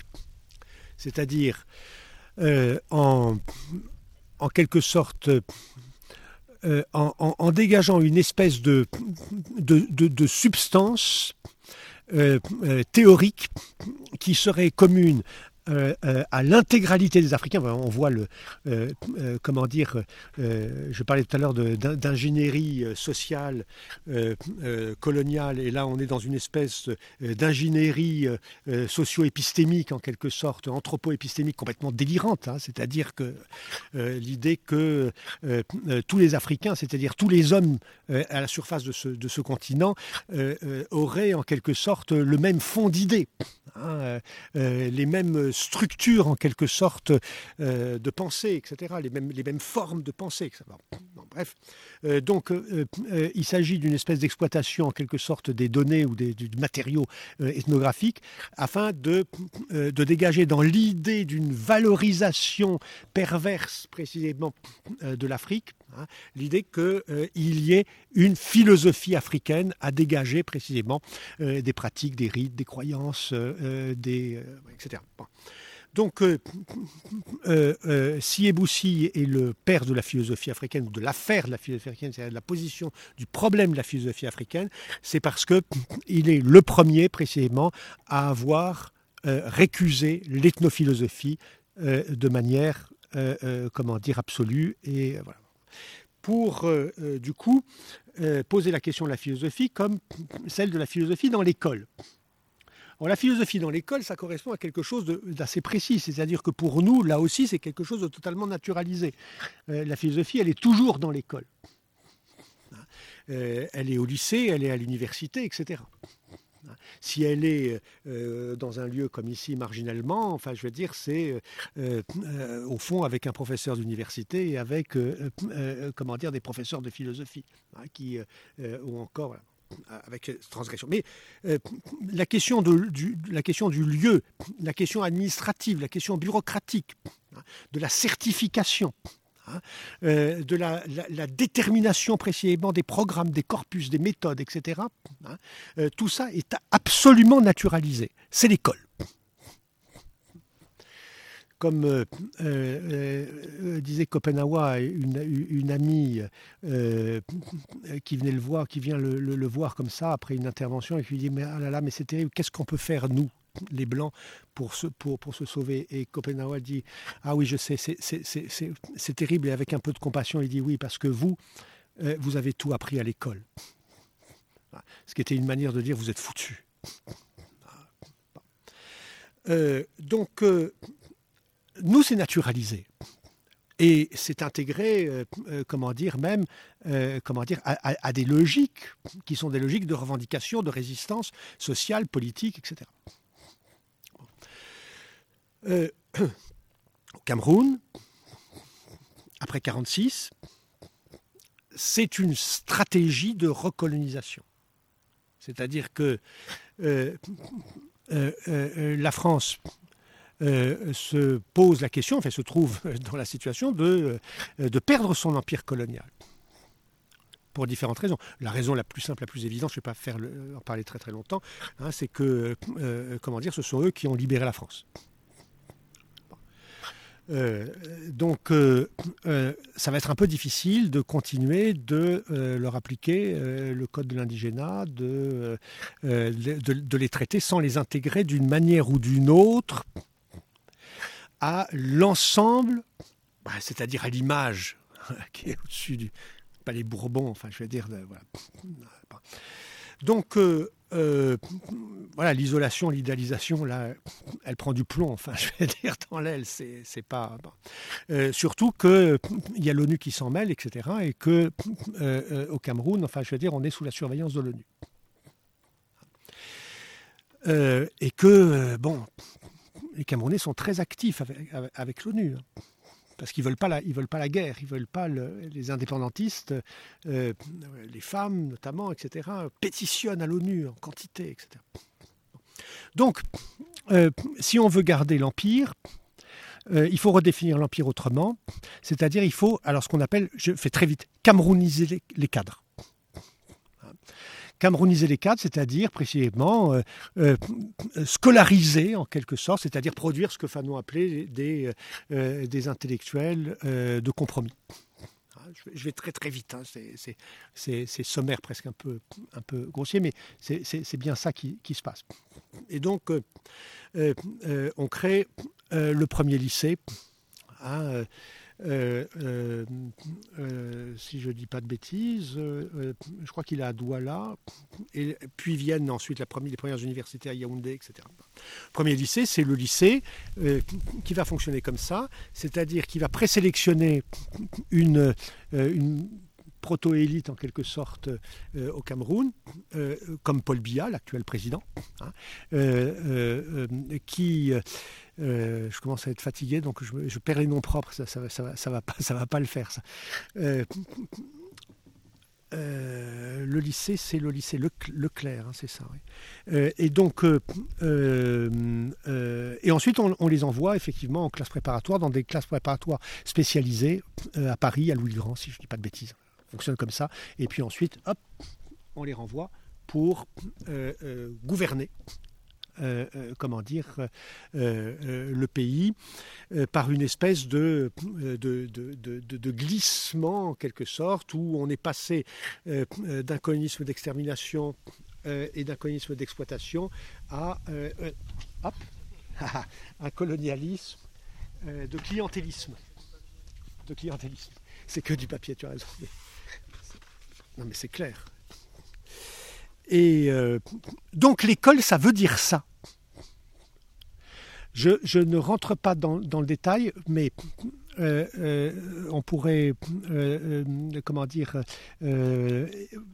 évoquer la doctrine militaire qui est à l'œuvre en Algérie et au Cameroun dans la même période. Hein, euh, qui est la doctrine de la guerre révolutionnaire, je ne sais pas si vous connaissez ça, du, euh, euh, colonel Lachérois, qui est, comment dire, qui à la fois, comment dire, est une doctrine de, terreur la torture, comment dire, le, les assassinats en quelque sorte injustifiés, enfin, je veux dire, même, même pour le renseignement, hein, et la scolarisation. La scolarisation fait partie de, la guerre contre-subversive. Elle est définie par les théoriciens euh, de l'armée française, par les militaires français, comme une stratégie euh, euh, comment dire, de, maintien et de pérennisation de l'ordre colonial. Donc, quand Eboussi parle de la philosophie dans l'école, il parle de quelque chose d'extrêmement violent. C'est-à-dire, il parle effectivement de la stratégie, quasiment on pourrait dire, enfin, comment dire, militaire qui lui est appliquée. C'est très important. Je, reviens en arrière sur ce que je disais, puis après je vais reprendre sur un fil un peu plus, un peu plus continu. Mais euh, voilà, il y a un chapitre dans la, crise du Muntu euh, je le lis comme ça. Je me dis, mais pourquoi, il décrit ça? Je veux dire, ouais, je ne comprends pas ce qu'il fait. Euh, en fait, il y a dix pages. vous les extrayez, vous les vendez à Ellipse, et vous avez un manuel de dissertation. Absolument parfait. Il décrit exactement ce qu'il faut faire pour faire une dissertation, un commentaire de texte, etc. Et, même un peu au-delà, comme méthodologie universitaire. Euh, en fait, il est en train de décrire par le menu, euh, comment dire, l'opération euh, de, comment dire, de, négation, de destruction en quelque sorte euh, euh, euh, du, du, mode de pensée, du mode de vie, du, du, du mode d'habiter, comment dire, camerounais. Alors, c'est-à-dire exactement la manière dont la philosophie manifeste ou met en œuvre son inadéquation à, promouvoir ce qu'elle prétend. Et j'évoque simplement euh, euh, très très rapidement ça, c'est-à-dire il distingue quatre points, hein, quatre points qui sont constitutifs du programme scolaire lui-même et qu'il considère comme les points où la philosophie institutionnalisée, la philosophie dans l'école, manifeste son inadéquation à promouvoir ce qu'elle prétend inadéquation qui constitue la norme même de ces programmes. Donc euh, là où nous on voit un, modèle en quelque sorte, comment dire, de, méthodologie scolaire, eh bien, euh, lui, il voit euh, précisément un modèle d'inadéquation de la philosophie à sa prétention. C'est-à-dire ce qu'on met en œuvre comme pratique, comme ce qu'on codifie pour précisément que euh, la philosophie mente. C'est-à-dire qu'elle manque en quelque sorte euh, ce qu'elle annonce, c'est-à-dire pour qu'il euh, y ait comment dire, un, écart, une distance incompensable entre l'idéologie de la pratique et le discours réel et effectif de la pratique. C'est-à-dire que quand on vous dit il faut appliquer cette méthode-là, ça c'est le discours de la pratique, euh, en réalité, euh, on dit il faut appliquer ça pour penser librement, pour avoir une pensée critique, pour euh, comment dire avoir une pensée comment dire propre, autonome, libre, etc. En réalité, c'est comment dire ce qu'on ce met en œuvre pour empêcher que ou pour faire en sorte que l'idéologie reste seulement idéologie, etc. C'est-à-dire euh, c'est donc encore cette même opération d'isolation ou d'idéalisation hein, euh, qui, qui, opère précisément. Alors, les quatre points, c'est, premier point, la traditionnalisation de la philosophie, c'est-à-dire la formation de la philosophie en avoir sous l'aspect d'un corpus qui, par ancestralisation d'un nombre défini de philosophes euro-occidentaux, ratifie je cite Eboussi, un ethnocentrisme qui, transféré à d'autres plans, manifeste ce qu'il contient de destructeur et d'homicide. L'institution de la philosophie comme tradition autoritaire, traduisant ainsi le passage à un nouveau rapport de force en lequel l'homicide doit relativement faire place à l'épistémicide, mais aussi où l'épistémicide enveloppe l'ethnocide et l'homicide comme fond ultime de la relation à l'autre. La liste des auteurs. Voilà ce qu'on fait. Le second point est l'imposition d'une rhétorique comme exhibitionnisme de légitimation et de confirmation d'un pouvoir essentiellement symbolique par le recours à une langue initiatique et à des néologismes susceptibles à la fois d'éblouir et d'aveugler, qui révèlent la raison comme force mondaine et moyen d'intégration à une minorité dominante. Le troisième point concerne la technicité de la philosophie l'ensemble des procédés par lesquels on élève une question banale au rang de question philosophique, une technicité qui, comme méthode de dissertation, c'est-à-dire de rédaction, joue un rôle déterminant dans la formation et la nomination administrative des philosophes et qui, sous toutes ses formes, vise avant tout à neutraliser les conflits réels, à dédramatiser les rapports historiques de pouvoir, la négation exterminatrice qui est à l'œuvre, pour les redramatiser dans l'ordre paradoxal de la pensée où tout coexiste virtuellement contribuant ainsi utilement, au bénéfice du nouvel ordre à désamorcer cette agressivité sédimentée dans les muscles c'est une expression d'Eboussy qui évidemment est une citation de Fanon, hein. cette agressivité sédimentée dans les muscles du colonisé qui menace constamment de se décharger en violence révolutionnaire. Bon, je passe vite sur ces trois points parce que c'est le quatrième point qui m'intéresse si je prends maintenant un tout petit peu de temps pour développer juste un peu le quatrième point.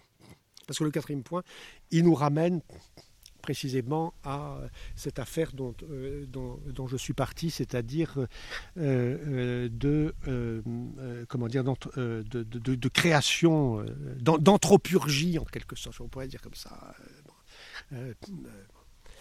le quatrième point où la philosophie manifeste pour Eboussi son inadéquation, c'est l'illusion d'une pensée libre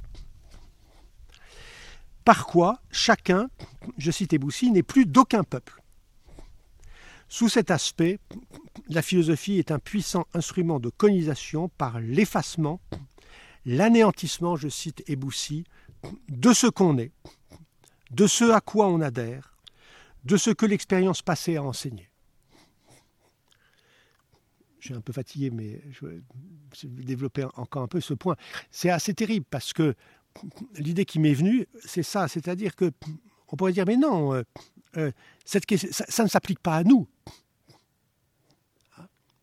Pour cause, ça ne peut plus s'appliquer à nous.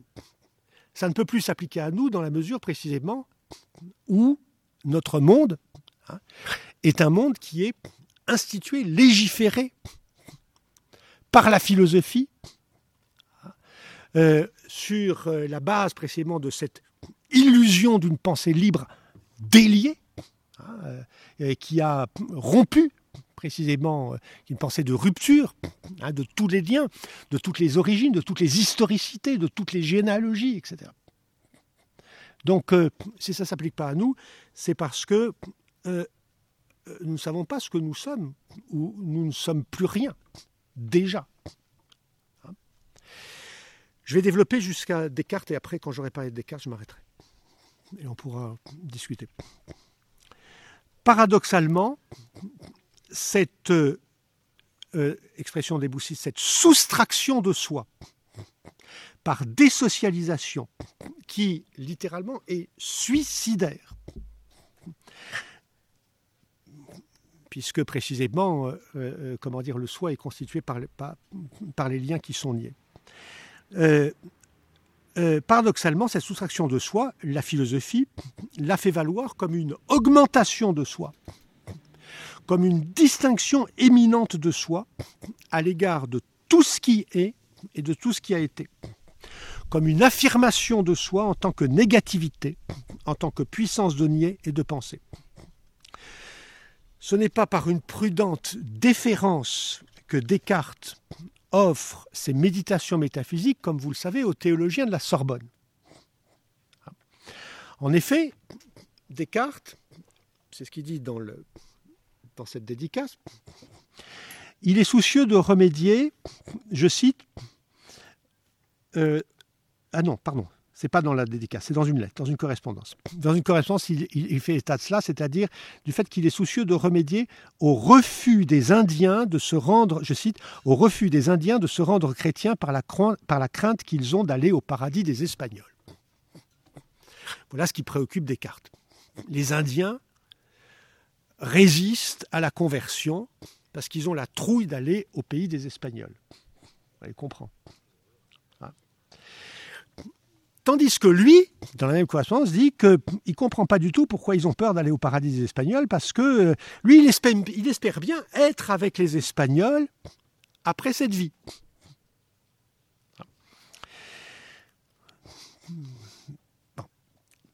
Donc, euh, c'est parce qu'il a ce souci-là qu'il s'emploie à vendre aux autorités théologico-politiques, théologiens de la Sorbonne, la philosophie telle qu'il la conçoit, comme le moyen, et voilà comment il, l'a défini, le moyen sans lequel, je cite, il ne semble pas possible de persuader aux infidèles aucune religion, ni quasi même aucune vertu morale.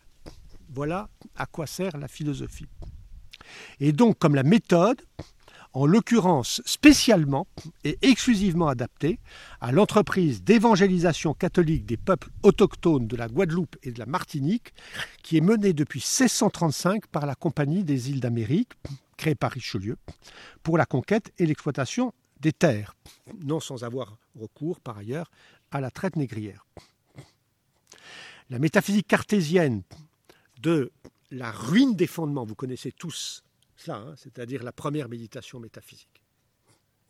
Celle qui va, en quelque sorte, faire table rase hein, et qui va, euh, euh, euh, comment dire, comment dire nous, révéler, nous instituer comme puissance négative, comme puissance, comme puissance de négation et comme, liberté, eh bien, cette première méditation, le doute, Hein, a pour euh, euh, comment dire, euh, a pour sens d'opérer ce qu'il appelle la ruine des fondements. J'aime beaucoup cette expression, la ruine des fondements. Détruire la ruine des fondements. Quel fondement? C'est curieux cette manière de parler. Ça veut dire quoi? Ça veut dire qu'il y a des fondements. Donc il faut ruiner les fondements cette métaphysique de la ruine des fondements, euh, c'est la métaphysique de l'extirpation des idolâtries, hein, de l'extirpation coloniale, c'est-à-dire précisément de ce qui constitue le fondement des sociétés, des communautés et des humanités colonisées. En dissociant le physique du psychique, en dégradant ontologiquement l'ordre des sens et du rêve, en fabriquant le mythe d'une pure conscience de soi détachée de la vie, elle fait d'une pierre deux coups. D'un côté, elle fournit aux conquérants c'est-à-dire au maître destructeur de vie, le mythe privé d'une institution de soi par soi, de droit divin, le mythe de ce que Eboussi appelle l'homme tout court. C'est encore euh, cette euh, comment dire, humanité anthropogénique dont je parlais tout à l'heure. L'homme tout court. C'est-à-dire l'homme émancipé de toutes les hétéronomies culturelles qui restreignaient sa pensée et son action par l'interaction des êtres et des mondes autres avec lesquels il entrait en relation. Elle donne à l'ego conquiro européen la forme métaphysique de l'ego cogito dont il ne se départira plus. De l'autre côté, elle intime l'homme défait par la conquête de se soumettre à cette forme comme à la seule qui soit susceptible de garantir à l'humanité sa dignité, d'assurer à qui que ce soit d'être digne de vivre, et lui impose, ce faisant, d'opérer à son tour le suicide ontologique du maître pour possiblement prendre part à sa maîtrise et mériter sa dignité. Ça, c'est la scolarisation. Enfin, la scolarisation de l'Afrique, la scolarisation du Cameroun. Mais, il faut ajouter ceci, le contrat métaphysique est un contrat de dupe. Le maître n'a par son extirpation suicidaire en effet rien à perdre. La ruine des fondements, ce n'est pas les fondements de Descartes et des théologiens de la Sorbonne, c'est les fondements des autres. Et il le dit, très clairement. Il le dit aux théologiens, aux Sorbonnards, en s'englobant, etc. Nous autres, dit-il, qui sommes fidèles, nous n'avons pas besoin de philosophie, donc ni l'un ni Nous qui sommes suffisamment assurés de l'immortalité de l'âme et de l'existence de Dieu par la foi, hein, c'est-à-dire par la seule adoration du symbole catholique. Autrement dit, la philosophie, elle n'est pas pour les théologiens, elle n'est pas pour Descartes, elle n'est pas pour ceux dont, en quelque sorte, la conviction de l'immortalité de l'âme, l'existence de Dieu est assurée. Elle est pour les autres. Elle est pour les autres comme l'opération, la stratégie, précisément négative, de destruction de leur fondement.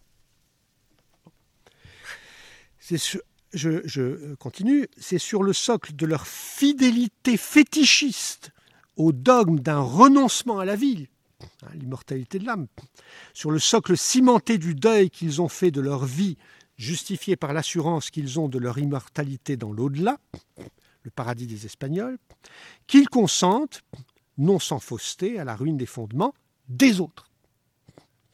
C'est sur la base de cette absence structurelle de culture, parce qu'ils n'ont pas de fondement, ou plus de fondement, ou que leur fondement, c'est ce que je disais tout à l'heure, hein, c'est le contre-savoir grec et la contre-religion, euh, euh, comment dire, mosaïque.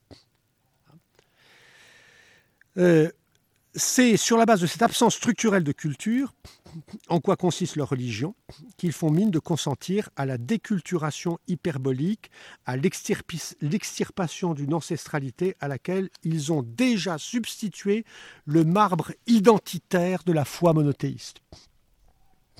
Pour fonder en raison la déculturation réelle et l'extirpation des ancêtres de tous ceux qui, là où s'étend leur domaine de maîtrise, ne participent pas de l'intimité létale de leur nous autres. Hein, nous autres. Tu disais que je m'intéressais plus à Fichte, quand même. Hein. il y a une citation de Fichte euh, que je retiens et Fichte m'apparaît maintenant beaucoup plus comme un théoricien euh, de ce que euh, je pourrais appeler l'ego politique philosophique de l'Occident. Hein. Il écrit ceci Vivre, c'est très exactement ne pas philosopher. Philosopher, très exactement ne pas vivre. Donc, euh, ça veut dire quoi? Ça veut dire que l'ego conquérant pensant colonial et le colonisé ne se trouvent pas sur ce point dans la même situation. En s'inventant métaphysiciens pour l'enrôlement des âmes sauvages d'Amérique et d'Afrique, sous la bannière de leur propre colonisation, le premier, donc euh, le métaphysicien, parce qu'il est déjà mort à la vie, parce qu'il est celui qui ne vit pas, le philosophe, ne fait qu'affirmer la certitude toute puissante qu'il a de lui-même jusque dans la mort, surtout dans la mort. Pour le second, la tentation de céder aux sirènes de l'ontologie du maître, de se laisser persuader à la religion par la sirène philosophie, c'est-à-dire d'y prendre goût, constitue le risque majeur de la mort sorcière. C'est Eboussi qui parle. Celui de la capture de la force vitale comme force de production au service du travail servile et de l'exposition à la mort réelle. Encore une expression d'Eboussi, à cette mort qui n'est pas recevable dans l'ordre du lignage ancestral. Parce que quand on fait ça, hein, seul un mort peut penser comme ça, d'une certaine manière. Un vivant ne peut pas penser comme ça. Parce que la ruine des fondements, c'est, j'allais presque dire ça, c'est ce qui nous empêche de mourir. Enfin, c'est ce qui empêche un Africain de mourir. Ça veut dire qu'il n'a comme seule perspective, mais on voit la, puissance terrible, comment dire, de cette, euh, de cette idée, parce que ça veut dire ça, ça veut dire, euh, euh, comment dire, il ne te restera plus qu'à aller au paradis des Espagnols, qu'à espérer le paradis des Espagnols. Puisque, comme tes fondements sont ruinés, ta mort est ruinée. C'est-à-dire la mort qui te ramène au ventre, au ventre de la terre, au ventre du clan, au ventre du lignage, etc. Euh, donc, euh, cette mort néantisante, la mort qui sépare les morts des vivants. Car la colonisation philosophique par la désancestralisation expose bien en réalité au danger mortel d'une soustraction définitive à l'ordre de ce que le penseur congolais Patrice Yengo euh, appelle la vivantité. L'espace, je cite, enfin je paraphrase, l'espace partagé des vivants et des morts. C'est ça la vivantité hein, congolaise, africaine, Afrique centrale. C'est l'espace partagé des vivants et des morts. C'est pas, c'est l'espace commun des vivants et des morts, hein, où l'identité des êtres et des collectifs essentiellement alloplastiques et allomorphes, se transfigurent continuellement par leur implication profonde dans la vie, je cite Eboussi, contre l'état des choses. Contre l'état des choses.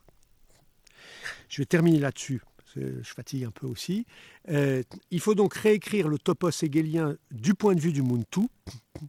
Si l'esclave de la fameuse dialectique tient à la vie, c'est parce qu'il ne conçoit de mourir que vivant, parce qu'il refuse de mourir la mort qui exclut du ventre, la mort négrière, raciste, plantationnaire et capitaliste. Et si le maître n'a pas peur de la mort, c'est parce qu'il est déjà mort. Et ne sait que propager la mort partout sur son passage par la guerre coloniale, le travail forcé, le viol et la destruction des vies. Le sens de la relation maître-esclave s'en trouve inversé. L'attachement de l'esclave à la vie est en réalité la matrice inépuisable de ses résistances et de son aptitude au futur. L'indépendance du maître à l'égard de la vie trahit euh, seulement sa possessivité maladive et létale. Je m'arrête peut-être parce que ça fait, ça fait longtemps. Euh, euh, voilà. ok. Moi, je vais pas parler beaucoup des Boussy, hein, finalement. Enfin, tout va un peu dans le même, dans le même sens. Ça va,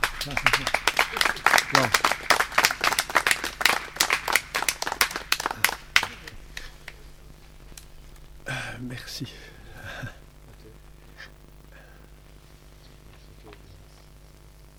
Il est 23 heures quand même.